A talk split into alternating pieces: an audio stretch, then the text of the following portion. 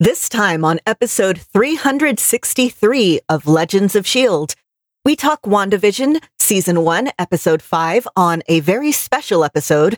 We talk weekly Marvel news and we talk your feedback.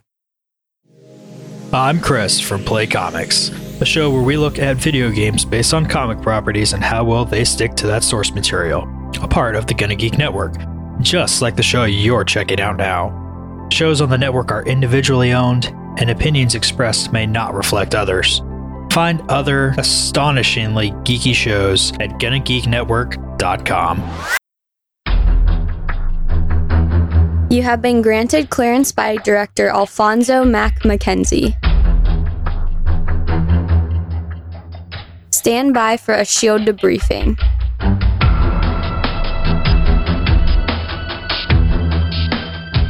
All information to be discussed here is classified and may only be discussed among agents granted clearance by the SHIELD director. And now it's time for your special debriefing. I'm Agent Lauren. And I'm Agent Michelle. And I'm producer of the show, SP. Welcome to Legends of S.H.I.E.L.D., a Marvel Comic Universe fan show. The show is recorded on Sunday, February 7th, 2021, live from the Legends of S.H.I.E.L.D. studios and broadcast New Jersey wide via www.geeks.live. Come and join our live chat as we record. Ladies, happy National Periodic Table Day. Yay! You know, Michelle, you have regaled to us behind the scenes that you are watching Stargate SG1 in your off time. Yes. I just got to the episode in season one where they're stuck on this planet trying to get back and they go into this library and they bring up this periodic table with, I believe, 146 elements in the periodic table. At which time, the guy that had been stuck there since 1945 said that there were 90 elements on the periodic table when he got stuck there. And Samantha Carter chimed in and she said there were 111 elements on the periodic table. And if you Google that here in 2021, there are 118 elements on the periodic table. So things move on that thing. Yeah, we dig around long enough or we slam some atoms together in a lab and there you go. Yeah, the last, like, y- you know that when you see the periodic table, there's the top part and then there's this little bottom bar. Almost all of the bottom bar, I think maybe all of the bottom bar, are artificially created. And if you want to know more about the periodic table and honestly, the really fascinating story behind it and the discovery of a lot of the elements, I can't recommend the book, The Disappearing Spoon, enough. We'll have to look that up and see if I can't get that on my Kindle Paperwhite. Yes. And as a small aside, it is also Super Bowl Sunday here in the US, which is why we're going a little bit early. You can't say that. I'm sorry. I'm sorry. The Superb Owl. yeah. All right. So, with that said, let's get on with the rest of the show. Legends of S.H.I.E.L.D. is a fan based podcast on the Marvel Cinematic Universes. Because of surprise recasting. If you'd like to talk to us about recasting, you can visit our website, legendsofshield.com. You can also leave us a voicemail at 844 the bus one. That's 844 843 2871. All of us except SP are on Facebook, and you can find us at Legends of Shield Podcast. We are also all on Twitter, and you can find us there at Legends of S.H.I.E.L.D. You can look at our faces and realize we have not been recast by going to youtube.com slash geek. You can tell your Amazon device to enable Legends of S.H.I.E.L.D. skill. You can join our Discord server at gonnageek.com slash discord. And remember, Legends of S.H.I.E.L.D. is a proud member of the GonnaGeek.com network. We have a great show tonight. We have a lot to talk about. It is the next episode of WandaVision. And with that, here we go.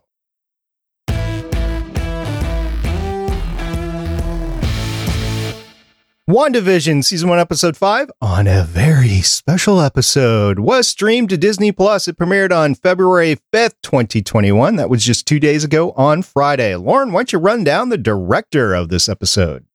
Sure thing. The director of the episode was Matt Shakman, who has 51 directing credits starting in 2002, including one of Judging Amy, one of Six Feet Under, two of Everybody Hates Chris, three of Ugly Betty, five of House, five of Psych, four of Revenge, six of The Good Wife, two of Game of Thrones, and nine episodes of WandaVision.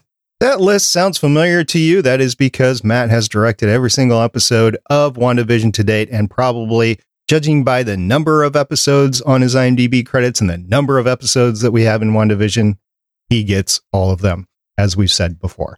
Michelle, why don't you run down the writers of this episode? This episode has two writers. The first, Peter Cameron, has nine writing credits starting in 2009, including five Delusion Lies Within, two Carnival Row, one WandaVision. The other writer is Mackenzie Dohr, uh, has three writing credits starting in 2017, one of the Mindy Project, one Locke and Key, and one WandaVision. And Jac Schaeffer is the WandaVision showrunner on a very special episode. Know, I don't remember when the very first usage of this term was, but it usually meant something came about in the, I want to say late 80s, early 90s. I think like early 80s, that was right around the time when like in children's cartoons, they're like, oh, you have to have an educational message. So I think that's also when in family shows, you also started having the let's tackle this very serious subject, in this case, death. But also things, oh no, it would have been before that because in Webster, they had that one about sexual assault. They had that one all in the family about rape. There was an episode of Maude about abortion. But I think the actual term very special episode started in the early to mid 80s. Mm-hmm. And Michelle, this episode did indeed have some serious topics to it. Yes. I remember all those after school specials. They were all very special.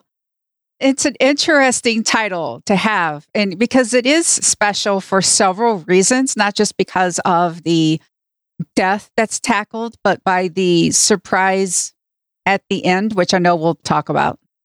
Indeed. So let's start at the beginning. Let's talk about those intros or the intro because that was amazing to me. Now, Michelle, you did a little research into it. I've done a little bit of research into it as well. And I know Lauren has a lot to say. But Michelle, why don't we start with you on the intros? Okay. When I saw that black and white with, and then all of a sudden the painting started, I'm like going, that's family ties. And that is the case. The Family Ties opening was that black and white, and then there was a painting. And it was, it's interesting. There was a, the theme song was a duet. The WandaVision theme song was also a duet. The Family Ties was all about the couple. That it's what's interesting is that the theme song, especially this is like around season two, was really about the couple and it's like how they've been together for a million years, how they think they're going to be together for a million more. Um, their life started when they kissed, and what are we going to do, baby, you know, without us? And it's really an interesting because that's WandaVision. WandaVision is about Wanda and Vision. And I know there are other homages which YouTube will get into, but that bulk of it, that's family ties. That made me so happy. I grew up, I loved family ties as a kid. I cried like just inconsolably at the last episode. So yeah, like Michelle, the second I saw that black and white drawing, it's like, oh, suddenly I'm like four again. In terms of growing pains, yeah, that's also very clearly there. And towards the end, the little montages where they're outside, that reminded me a lot of the Full House opening credits, especially that like gazebo that they're by. Again, it's just all of the the sitcoms that I grew up on. And the Full House homage is very interesting because Elizabeth Olsen has some ties to Full House. Indeed, you might up until recently most people only knew the last name Olsen from Mary Kate and Ashley Olsen, her older sisters, who jointly played the role of Michelle Tanner on Full House. I'm guessing we're probably going to see a little more of that uh, next week when they skip ahead to the 90s, I'm guessing. I hope we do. And a lot of people might not realize, I think we talked about it here on the show that they approached Elizabeth Olsen to be recast as her sisters basically on Full House with the reboot that went to Netflix. Uh, she declined, but I can't imagine them not doing it because it was so successful, especially those those two that her older sister, the twins, they were billionaires. My sister used to have a talking Michelle doll. It would say, like, you got it, dude. yeah. So going back to growing pains, it was interesting. I didn't remember, and I didn't remember because I honestly don't think I saw the last few seasons of Growing Pains because I was in a place where I've talked about it before with sci fi. I was in a place where I did not watch any TV whatsoever because of what was going on in my life. And I didn't realize that Leonardo DiCaprio was on the show in 1991 and 1992 until I started looking into this. I'm like, okay, who was on Growing Pains? What? Leonardo DiCaprio? Yeah, he joined, he was their cousin in the later seasons. And uh, also, Critical Role fans and others, I guess, blind spot fans, and honestly, Avengers fans, because she was in the first Avengers movie, might recognize a young Ashley Johnson as one of her first roles in the later seasons. Brad Pitt was also on two episodes of Growing Pains. And if I read the IMDb correctly, they were his intro episodes to television. So they both got their starts really with Growing Pains, which is interesting. Now, Brad Pitt wasn't a regular. He had two recurring episodes in 1987 and then 1989. So I don't know if you can really call that recurring. I mean, he recurred once. That was it. But I did take a look at the various seasons of the intro of Family Ties and Growing Pains. I also looked into other intros like Who's the Boss, which there was nothing Who's the Boss in there. I only looked at Who's the Boss because the house on the inside kind of looked like Who's the Boss to me but definitely family ties. Interestingly enough, I don't, I have to go back to look, but I don't think they started with that black and white picture towards the end of family ties. It ran for seven seasons. So I think the last few seasons, they might have not have started with the black and white photo, but they always had the photo being painted at the end. And it was interesting when they were doing the close up of the photo. This always bugged me in, even in the 80s when I first saw that when the brush first puts the red on the mom's dress in the painting, it obviously goes outside the lines. And I think they were just freehanding a painting with the camera like right over the top of it. So there wasn't a lot of actual control over the brush and that sort of thing. It's always bugged me. Anyway, it was great that they did an homage to at least those shows because they were so impactful with everything. So, another fun thing about that drawing is if you look at it, it is almost exactly the cover of Vision number one, the Tom Taylor series, uh, down to like the kind of creepy fake smiles. So, again, that made me very happy. And the song was definitely the. Fa- I didn't realize there was like a trope to the family sitcom song. And it was definitely what Michelle was saying about love and family. And I didn't realize that it was a thing back then. And I kind of missed that thing, but I don't think anybody in this day and age will sit through like a minute and a half long song anymore for an intro, which I think it's, it's just. Yeah. You get that for like HBO with like the Game of Thrones theme song. Does anybody else still just like years later get the Growing Pains theme song in their head for like weeks at a time? No, I get the Golden Girls one. Oh yeah, yeah, that one. Yeah.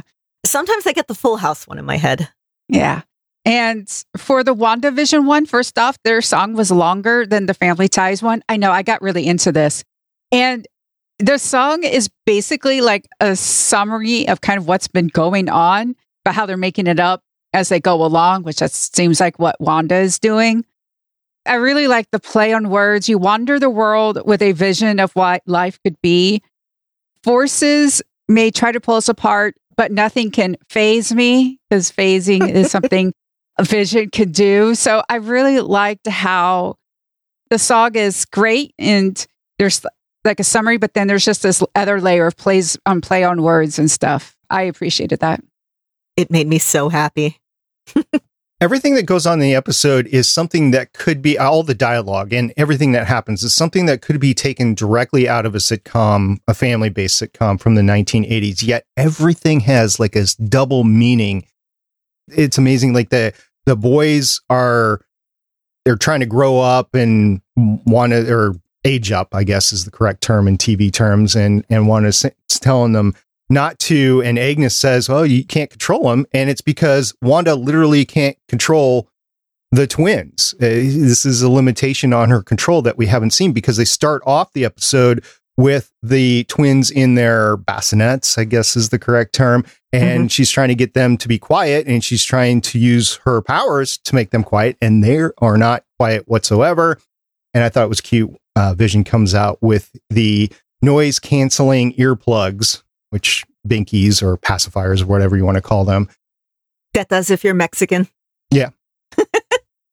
it was nice to see that. It was kind of cute and it was a play on words there, but everything is double meat. So whenever we talk about something happening in the episode, we're going to be talking about the broader implications as such, like Wanda not being able to control the twins.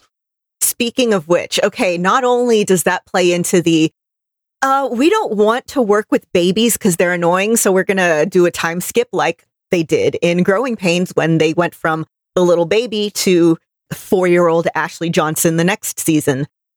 So there's, you know, that thing of, okay, we're aging up the kids, so it's less of a hassle. But also for comics readers like me, it's giving a good hint at what at least one of the characters' powers might be. Just a little kind of happy. I don't think either of you two watched Last Man Standing, but they just did an age up in Last Man Standing between last season and this season, but they did a five year time jump in order to make that happen. And, and the reason they did that is they wanted to get beyond the pandemic. They wanted to say the pandemic was done. So that was one of the main reasons that they did that. But I believe at least one of the characters was pregnant, maybe two. So they just kind of skipped over all that when it happened. They did that on the last season of Parks and Rec too, when the triplets they're born, they're babies in the last in the second to last season. And then the last season they skip forward 5 years not only so they don't have to work with babies but so they can get some fun future gags going on. Can I talk about 80s hair for a second? I want to talk about yes, 80s please. hair. 80s hair is it's big, it's poofy. I like it. I miss it. I know it's probably a pain in the rear end to actually wear for you ladies, but I like it. And I it was great to see Wanda wearing some 80s hair. Hey, it's certain parts of the South 80s hair just never went away. this is very true. Look at any like realtor billboard in Texas, and everything is still stuck in 1989 there. It's the whole uh, the higher the hair, the closer to God. Oh, is that what it is? Uh, that is that is the saying. Actually, I've been I've been listening through the back episodes of this podcast called Cult Podcast. They talk about cults and stuff, and their satanic panic episodes that have just been going on. You know, they're talking about the 80s, the discussion of 80s hair happened. And somebody was saying, like, yeah, you know, she was in a sorority. And in the previous years on the sorority, everybody has like a little picture. And there's this one girl that it's like her face and the rest of the oval is just hair, just 80s hair teased up to, you know, to high heaven. And yeah, I, I, remember that. I remember the perms, the bangs that stayed up until at least like 1993. I tried uh, to do that and it did not work. It, it was basically if you did not use one can of Aqua Net a week, you were just not doing your hair right. Yeah, if you were not at risk of catching on fire at the nearest spark, there was not enough Aqua Net in your hair. Oh, is that why nobody wanted to be my chemistry lab partner? uh, being a pyro that I am. I can't say anything. Me and my sister were playing with candles in the woods one time and like matches and stuff, and she accidentally lit me on fire. Why am I not surprised? I, am just not you and accidents yeah. and and then she was like, "Stop, drop, and roll." So I did, but I was standing on a five foot drop. So you dropped five feet. I dropped five feet, yeah, and burned a hole in my favorite shirt. Okay. All right. So I think this is a great time to take a word from our sponsors and talk about Lagos towels, Michelle. This one really hurt. You know, it's just a paper towel, and you think, oh, you know, husbands can do it too. But the tagline, Lagos, for when you make a mess, you didn't mean to. And that is straight from the film where Wanda, you know, they're trying to, and when they're Lagos, Nigeria, she's trying to stop the explosion and trying to like make sure nothing happens. But then there, she just puts something too close to a building and it blows up and you know she feels responsible for destruction and some deaths and such and that one really hurt just that one line for when you make a mess you didn't mean to it's just like ouch yeah this whole episode was kind of about I've seen some really, really, really good takes on this. Okay. This, a lot of this show is kind of rooted in the comics Avengers Disassembled and House of M, both of which are about Wanda snapping, doing a lot of damage, and then coming to terms with that. To greater and lesser degrees, that was the thing that gave us the No More Mutants. I think I have talked about this in a previous episode. But here, there's a lot of talk about, yeah, you know, like again, for when you make a mess you didn't mean to. And when Monica's talking about what it was like in there, there's a lot of grief. But at the same time, Wanda's still protecting people. And it's this whole like, she's both the victim and she is the aggressor. And honestly, it really is being handled way better in the series than it was in really any of the comics, I would say. Wanda's going through a lot right now. I honestly, and I'm up for your lady's opinions. I don't know what she is controlling at this point and what she's not controlling. Yes, there's a lot that she is controlling. Matter of fact, even Agnes comes in. Vision kind of upsets the flow of things, and Agnes is like, "Oh, you, you, you want me to take it from the top again? You want me to do a retake, sort of thing?" And and she was legitimately scared. She was demur. She was worried about things, and Wanda just kind of laughs it off and keeps it going. I think trying to get Vision back off the scent and trying to get him back into the flow of things and back onto the script, Wanda script or whatever. So I think she is controlling quite a bit, even with the Vision's worker bit. But I don't know who is exactly controlling this, who started this, and what part Wanda really is playing here. I have a theory, and it's kind of linked to my previous theories. I am still absolutely 100% convinced that Agnes is Agatha Harkness, who is, you know, a magic user. If you notice, Agnes is the only one who actually seems aware of everything that's going on. Everybody else, it's kind of, there's to a greater or lesser degree, like something will slip out. But Agnes is the one who, you know, last episode was giving Herb that, you know, don't say anything look. Here she's like, do you want me to take it from the top? You know, not blinking an eye when Wanda's using magic when the kids age up, any of that. So I still think that maybe it was something that she said or did that got Wanda to do all of this, but it's just out of control now. Y'all, I just love Kathryn Hahn so much. She does the the wacky neighbor thing just to a T, but then she brings in that just kind of terror of, oh my God, I did this wrong. Do you want me to take it from the top? I don't want to get like thrown out of town or whatever. Wanda says she doesn't know how it started. We definitely know nine days ago she took Vision's corpse. It is a corpse. He did not want to be revived. That was his will. You know, again, why Westview? So again, there's that part of it. We don't know again, like say what the trigger event is. Was it somebody saying something? Again, whatever it is, she is in control now. It seems as though she hasn't been able to reconstruct Vision's body because they can't leave. Because if you notice, when she came out to return the drone, she came out and she returned to her regular clothing. And then when she went back in, she became, you know, sitcom Wanda again. I'm thinking that she really hasn't been able to put Vision back together in a way that they both can leave. And that's why she doesn't want to leave. He also said that he doesn't have any memories before Westview and that he's scared. So she hasn't been able to program him in the way that he was born. So that's scary. Yeah. I also have a, a working theory as you were talking. So we know that Wanda and Vision both got their powers from cosmic cubes.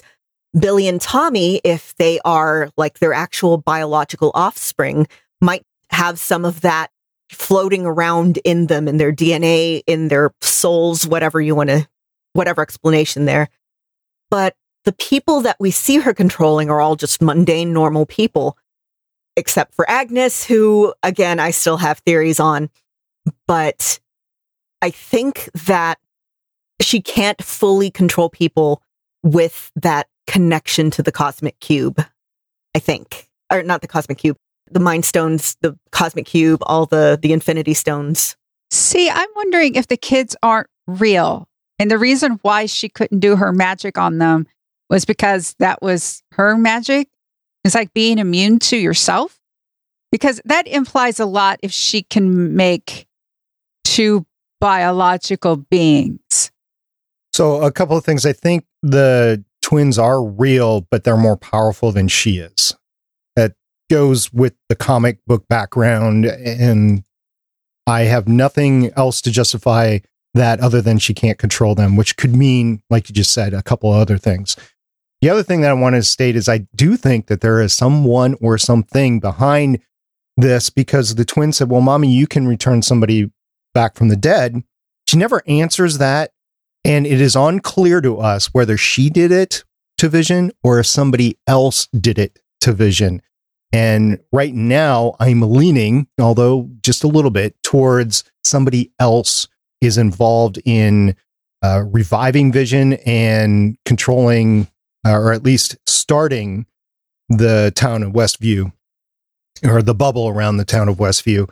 And one is doing her best. I put a lot of stock into what Monica was saying. And I know director Hayward was just blowing her off, but I'm thinking Monica is on to something where, yeah, one is controlling things, but she's trying to protect things at the same time. She's trying to protect these people against a greater threat, so to speak.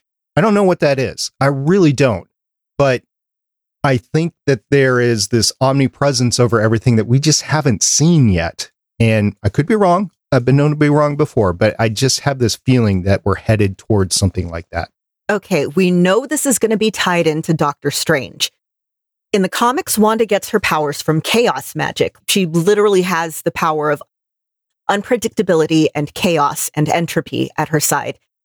Here, we haven't really seen anything about magic magic, but we have, like in Doctor Strange, you can get power from the dark universe.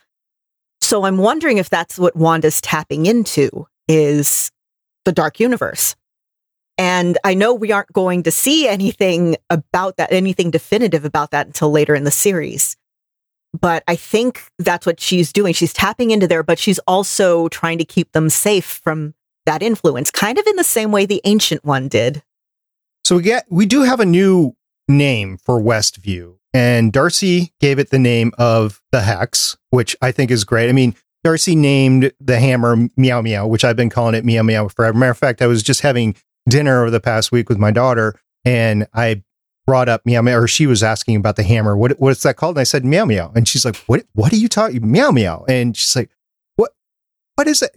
I said, "Didn't you see Thor?" She said, "Of course I saw Thor." she's a, a big fan of all this stuff. And I was like, Darcy, she named it Meow Meow. So everybody calls it Meow Meow now. And she's like, I didn't know that. I'm like, hmm. okay, go back and listen to anyway. So Meow Meow and the Hex. I like Darcy, Darcy's names for stuff. I want to go with it. You ladies want to go with the Hex? Very yes. Again, I don't know if I mentioned it on the live tweet or if I was thinking it after. I think I might have been thinking it when I saw it for the third time with my spouse and my friend. That, yeah, again, in, in the comics, Wanda's powers are called hex powers because she's she's hexing people, like bad stuff would happen to them.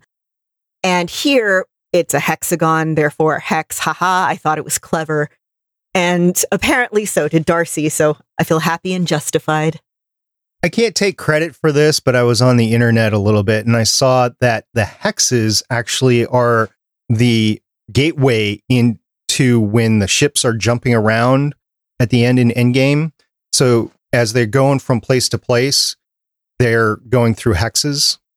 Is what the wall looks like, and you have to do pause on your movie or whatever to, to see it, but they are hexes. So I don't know if this is a gateway into another universe, perhaps, or what that is. So I'm just going to keep an eye on the hex. Obviously, they're calling attention to it because we've seen hexes all in every episode so far, one through five, and then Darcy starts calling it the hex. So hexes are important.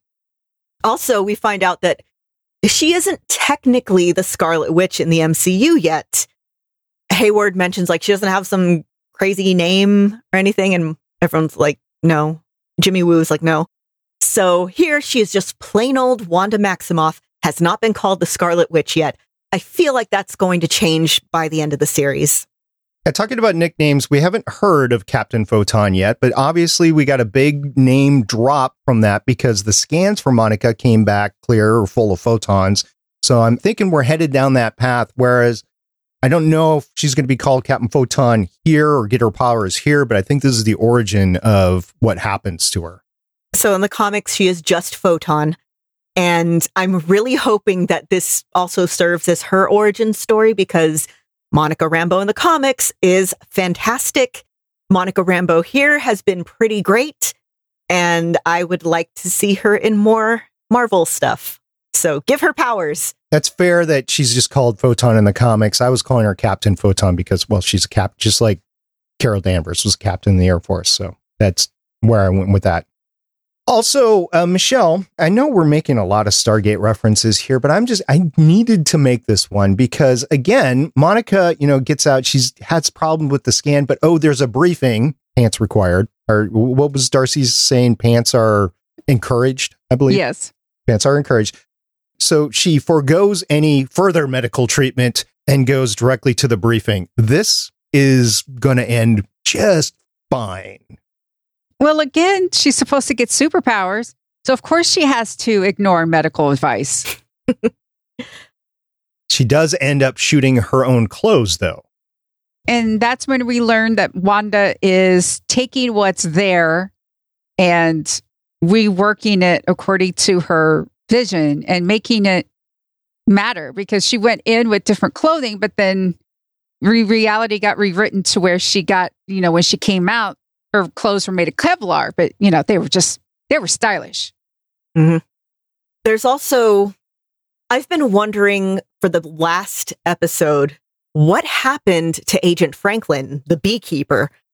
I'm wondering if she got the matter to make two smaller humans out of one larger one. Ooh, I called that out in last episode that I didn't know what happened with Agent Franklin, and I did not think of that. That is I literally very just possible. thought of that. Wow, that could be That's it. dark. That is so dark. Wow. I'm just thinking he's stuck in the sewers. yeah, because she does the reset. yeah. She takes it back, but nobody knows where he is. We haven't seen him around, and even if we haven't even heard him mentioned again. no, we haven't. So wow, you are one dark lady. Look, it's me. I know for the sake of accuracy, I will say that analysis of materials does not take that short of a time. But again, This is sword. they're superpowers. It's fine. Yeah, this is sword. We're, we're all good here.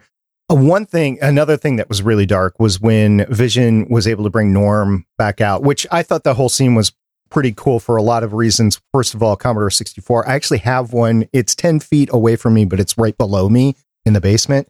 And I haven't used it in forever. I do have a uh, 64 baud modem, so really, really slow. I also have a 128 baud modem that I used to use with that. And I think I had a 256 baud modem that I used with my Commodore 128 when I had it. But that was good in the email and the jokes about the email. But then Norm is brought out of it by Vision and he was in pain, indicating everybody in town is in pain.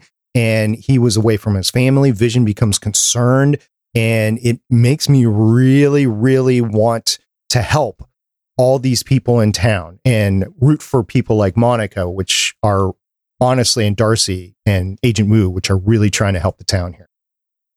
That scene was kind of terrifying. I love just these little just all of a sudden, just a hint of darkness in the episode, or like again, smiles too big, the commercials breaking in, stuff like that, just the innocuous things. And then here we just outright get somebody who's scared, who I don't know if he's in pain or if he's feeling like Wanda's pain.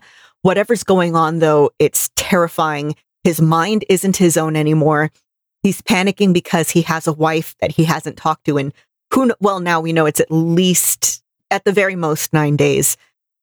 But yeah, all these people, they had lives, they had things going on, and then suddenly they're a cast in somebody else's TV show. They're supporting characters and they're acting in ways that they presumably would probably never do.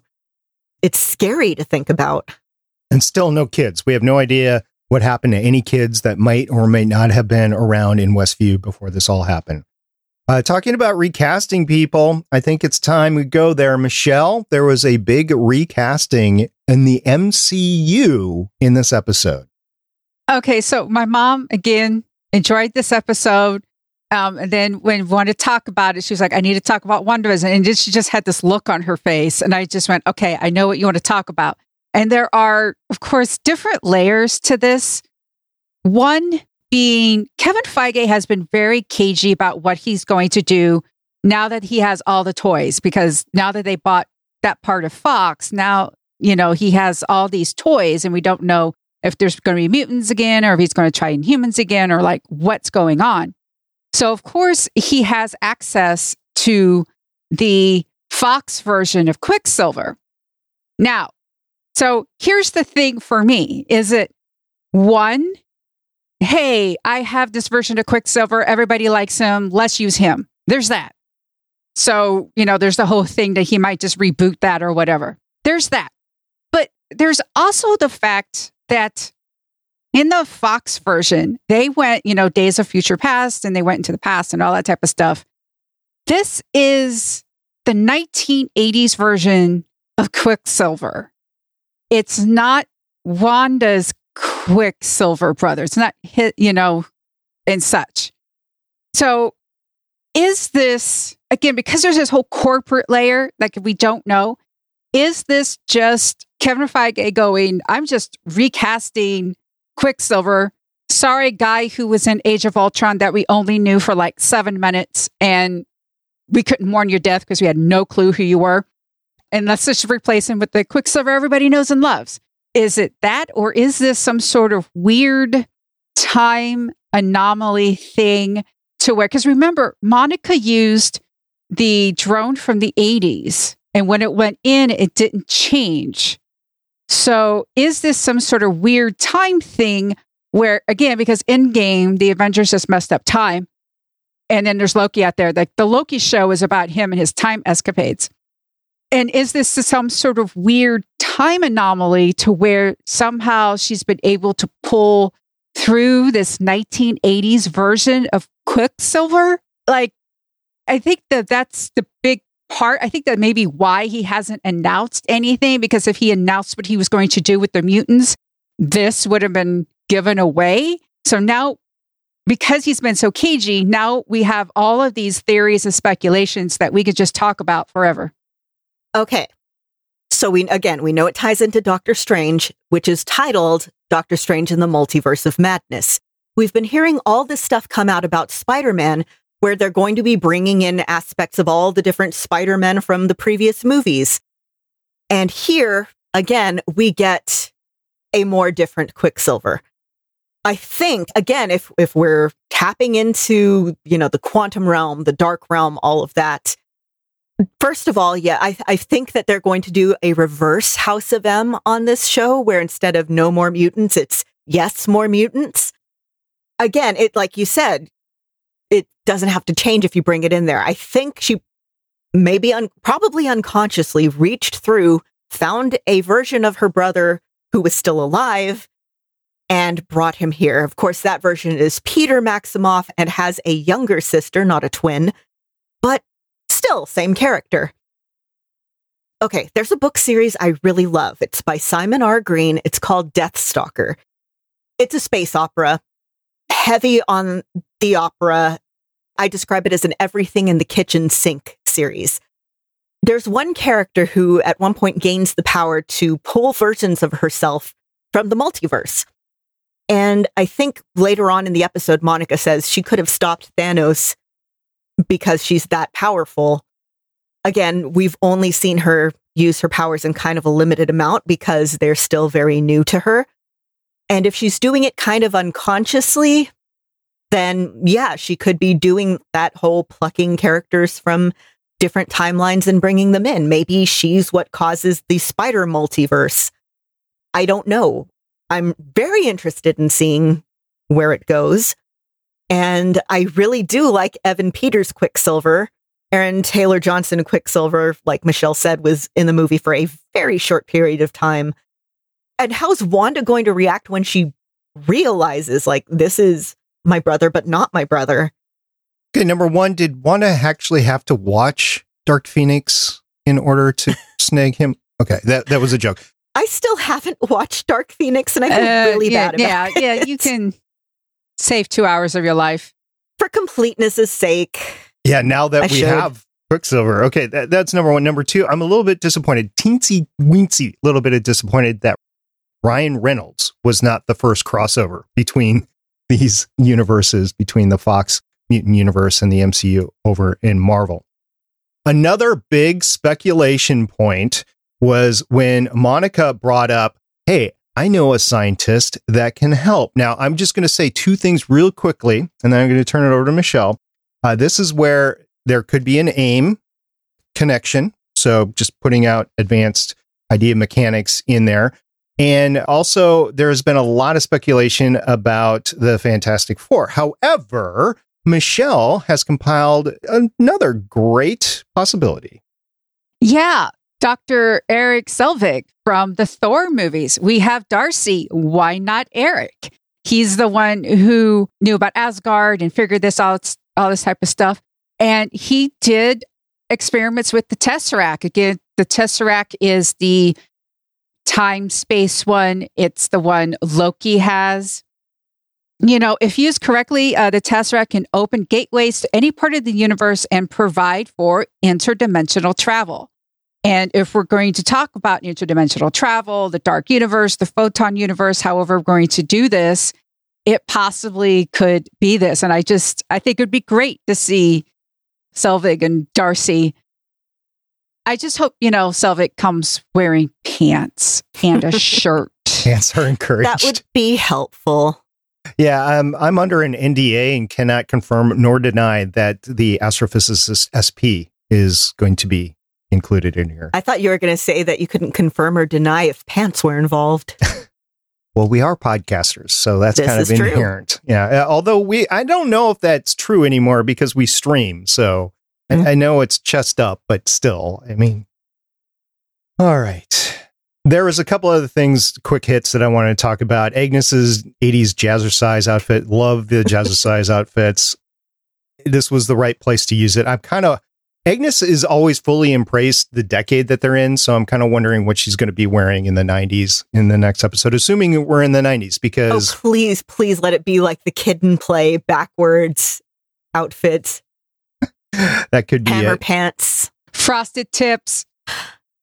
Vision did say that when they went to bed is when Wanda changed everything. So every it seems like each episode is encompassing a day. I know Michelle, you and I were talking about the timeline of things and, and what's the time inside versus the time outside sort of thing. I thought it was great when Wanda came out of the hex. That was pretty cool and and uh, basically staked her ground with director Hayward and turned his own guns on him. The guns were not turned on Monica though. I've Mhm. seen speculation that this could have been a plea for help of Wanda sending Monica out with a hidden message in there. So the two of them, even though it seems like they're at odds, it might secretly be trying to work together and, and Monica just doesn't realize that. I have two last things I want to address. One is the whole can't I? And then the credits start rolling, but they're still arguing through it. I saw a tweet that was like, man, I wish I could just end an argument by just having the credits roll as I walk away. I wanted to talk about the credits too, because if you didn't notice, the credits were the people that were actually working on WandaVision, like our WandaVision that we're watching in that particular credit roll. It wasn't the names of maybe the people in Westview that were named. I know Michelle did an excellent breakdown of the credits way back when we are talking about episode one and two. And I think the names that she was paying attention to are the names of real people in Westview. I can make that connection. I don't know for sure or not, but it seems to be the right thing. And the other thing was there was a Captain Marvel reference and Monica did not look happy about it. There seems to have been some kind of rift that happened there. And I'm really, I want to know. I want to know what happened. Does she blame her for leaving? Does she blame her? Like, I don't know. Was there an argument? Did Maria and Carol have a falling out? Like, tell me, tell me now. I want it to be now. Michelle, I know you talked a little bit about how having to explain to your mom the whole mutants over in the Fox universe and, and here, but what was her overall take? We've been doing Michelle's mom's take now. So, what was her overall take of the episode? Again, she's very intrigued by it, very entertained. She loves mysteries to begin with. So, this whole really has her hooked. She's really enjoying it. All right. Is there anything else anybody wants to say about WandaVision on a very special episode? I want more. Oh, this episode was longer than the others. By far, it was 41 minutes, I want to mm-hmm. say. I, I, saw that and was like, oh, I'm, I'm going to be sitting here for a while. So yes. It, I watch, I deliberately wait until it's dark out and it's completely dark in my great room. I put on my theater viewing glasses that are without my bifocals so I can see the screen just fine and turn off all the lights. I'm like, okay, sit back in the recliner and here we go. Have a theater viewing experience. And the previous episodes have been kind of short. We really short last week, right? At like 22 minutes or something. Yeah, like they've, they've all been like the sitcom 22 minutes. This was 41. And I think it was longer because they're integrating stuff that's happening outside of mm-hmm. Westview outside the hex and stuff that's happening inside. So I think that's what's driving the length of episodes now. I know we talked about it. I'm really curious if you timed the Westview parts, like, would that actually add up to 22 minutes? It would be difficult to say, especially since Wanda came out. Do you count that as part of it? Do you count? I don't know. I, I, I don't know. I feel yeah. like no. Right. Well, next Sunday, we'll be talking about WandaVision season one, episode six. And to my knowledge, there isn't a title yet for that episode, but they've been coming out kind of late. So that's what we're doing next week. Until then, we are going to recast ourselves and get on out of here.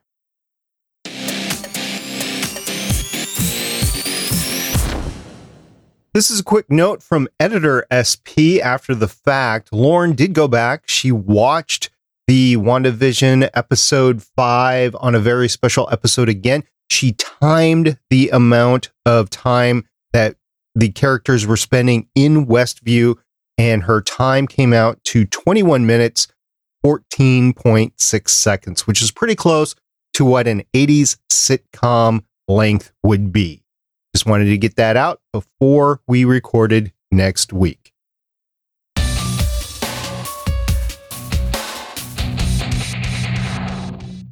Well, we have some news, and we're going to start off with the Blade movie.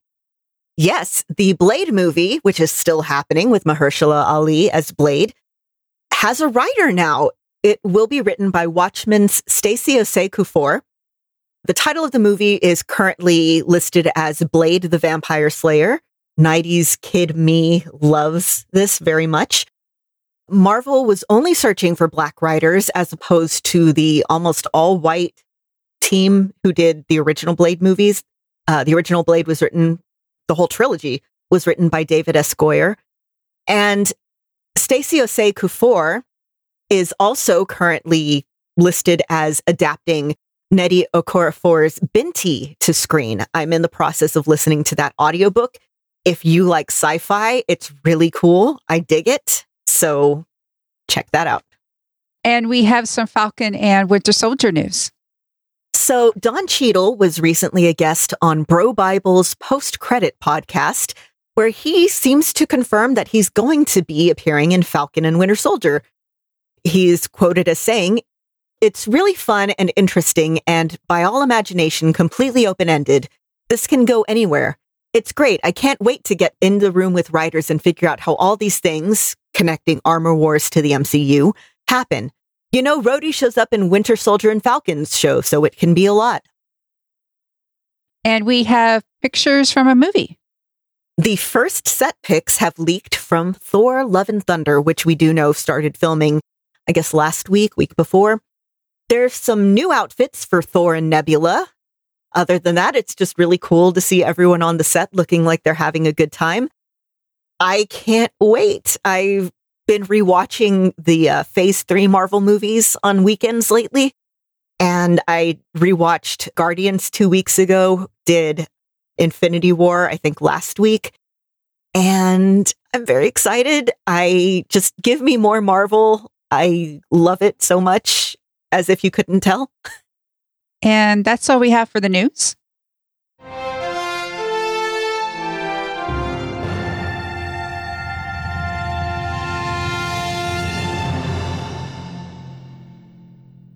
And we got some feedback, first from Twitter. So, first we had from Andy Mingna. Are you aware that the actor playing the mailman had a bit role in the final season premiere of Agents of S.H.I.E.L.D.? I actually did not. He linked to that thing. And this is the second actor that I'm aware of who has that connection to Agents of S.H.I.E.L.D. The actor who plays Norm was also an agent, I believe, in one of the later seasons. We also have from consultant Black Adam. Think next week will be more overt Full House inside the Hex with it moving to 90s and the surprise in this episode. And I think that he is absolutely correct. We talked about it before. I think we're going to get more Full House next week. There's also an email that we received from 084, which I will read here. So much happened. I don't even know how to process it all. This is definitely my favorite episode of the show so far, but I'm sure it'll keep on getting better from here. I do wonder just how many things they're seeding with this one series. Doctor Strange 2 and Spider Man 3 clearly, uh, Fox Mutant finally crossing over, Captain Marvel 2 with Monica's origin, and maybe Kamala's if the Maximoff anomaly replaces the comics Terrigen bomb. Young Avengers with Billy and Tommy, and I've even heard that the astrophysicist in large containment vessel mentioned could lead to Fantastic Four. All that to say, generally the projects that serve as MCU linchpins, like Iron Man 2 and Age of Ultron, aren't looked back on favorably. Civil War was the rare one that managed to jumpstart characters and still hold up really well, and I'm happy to see that this show is living up to that incredibly difficult task. Keep it up, Marvel. Until next time, 084. I just want to say in response to that, one of the linchpins that was not looked favorably on was Thor the Dark World, which turned out to be like the nexus of absolutely everything. So, yeah, that's really interesting. Like, I hadn't thought about that until 084 wrote in, but that's true. It's like the least popular movies are kind of, they are the ones with the most ties to what we now know as the big events, the biggest events of the Marvel Universe. So, again, yeah, I'm curious to see what all comes from that. And I'm very glad that the reaction to WandaVision seems to be going well, at least. Has the benefit of being one of the only things on TV, and it's good. So, yeah, I'm I'm great. Or on TV streaming, I, are, are we? Is that synonymous now on TV and streaming? I tend to just say it. Yeah. Okay. All right, that's it for the news this week.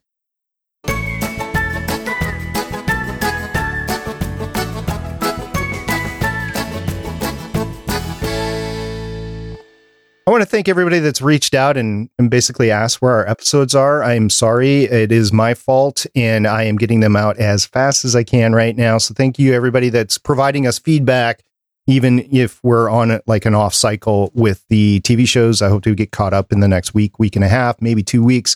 So thank you for sticking with us in the meantime. Thank you to everybody who's been showing up for the live tweets on Saturday mornings. I'm so happy to be doing them again. I love just seeing everybody's reactions, people chiming in. It was always a really nice, it felt like a group event when I was doing it for Agents of S.H.I.E.L.D. So I hope y'all are enjoying them too. Thank you again.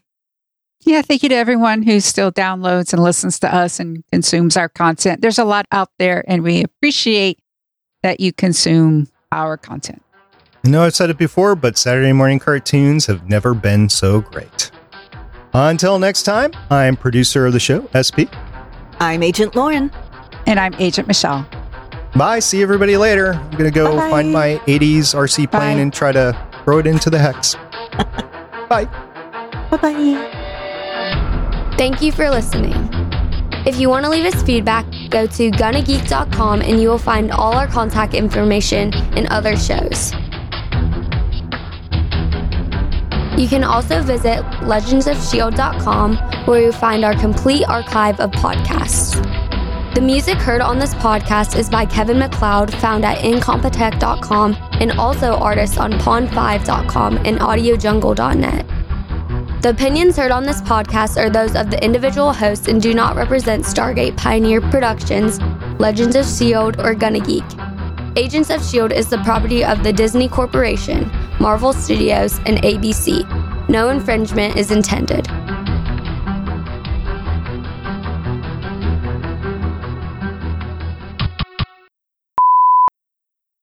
I'm trying to decide.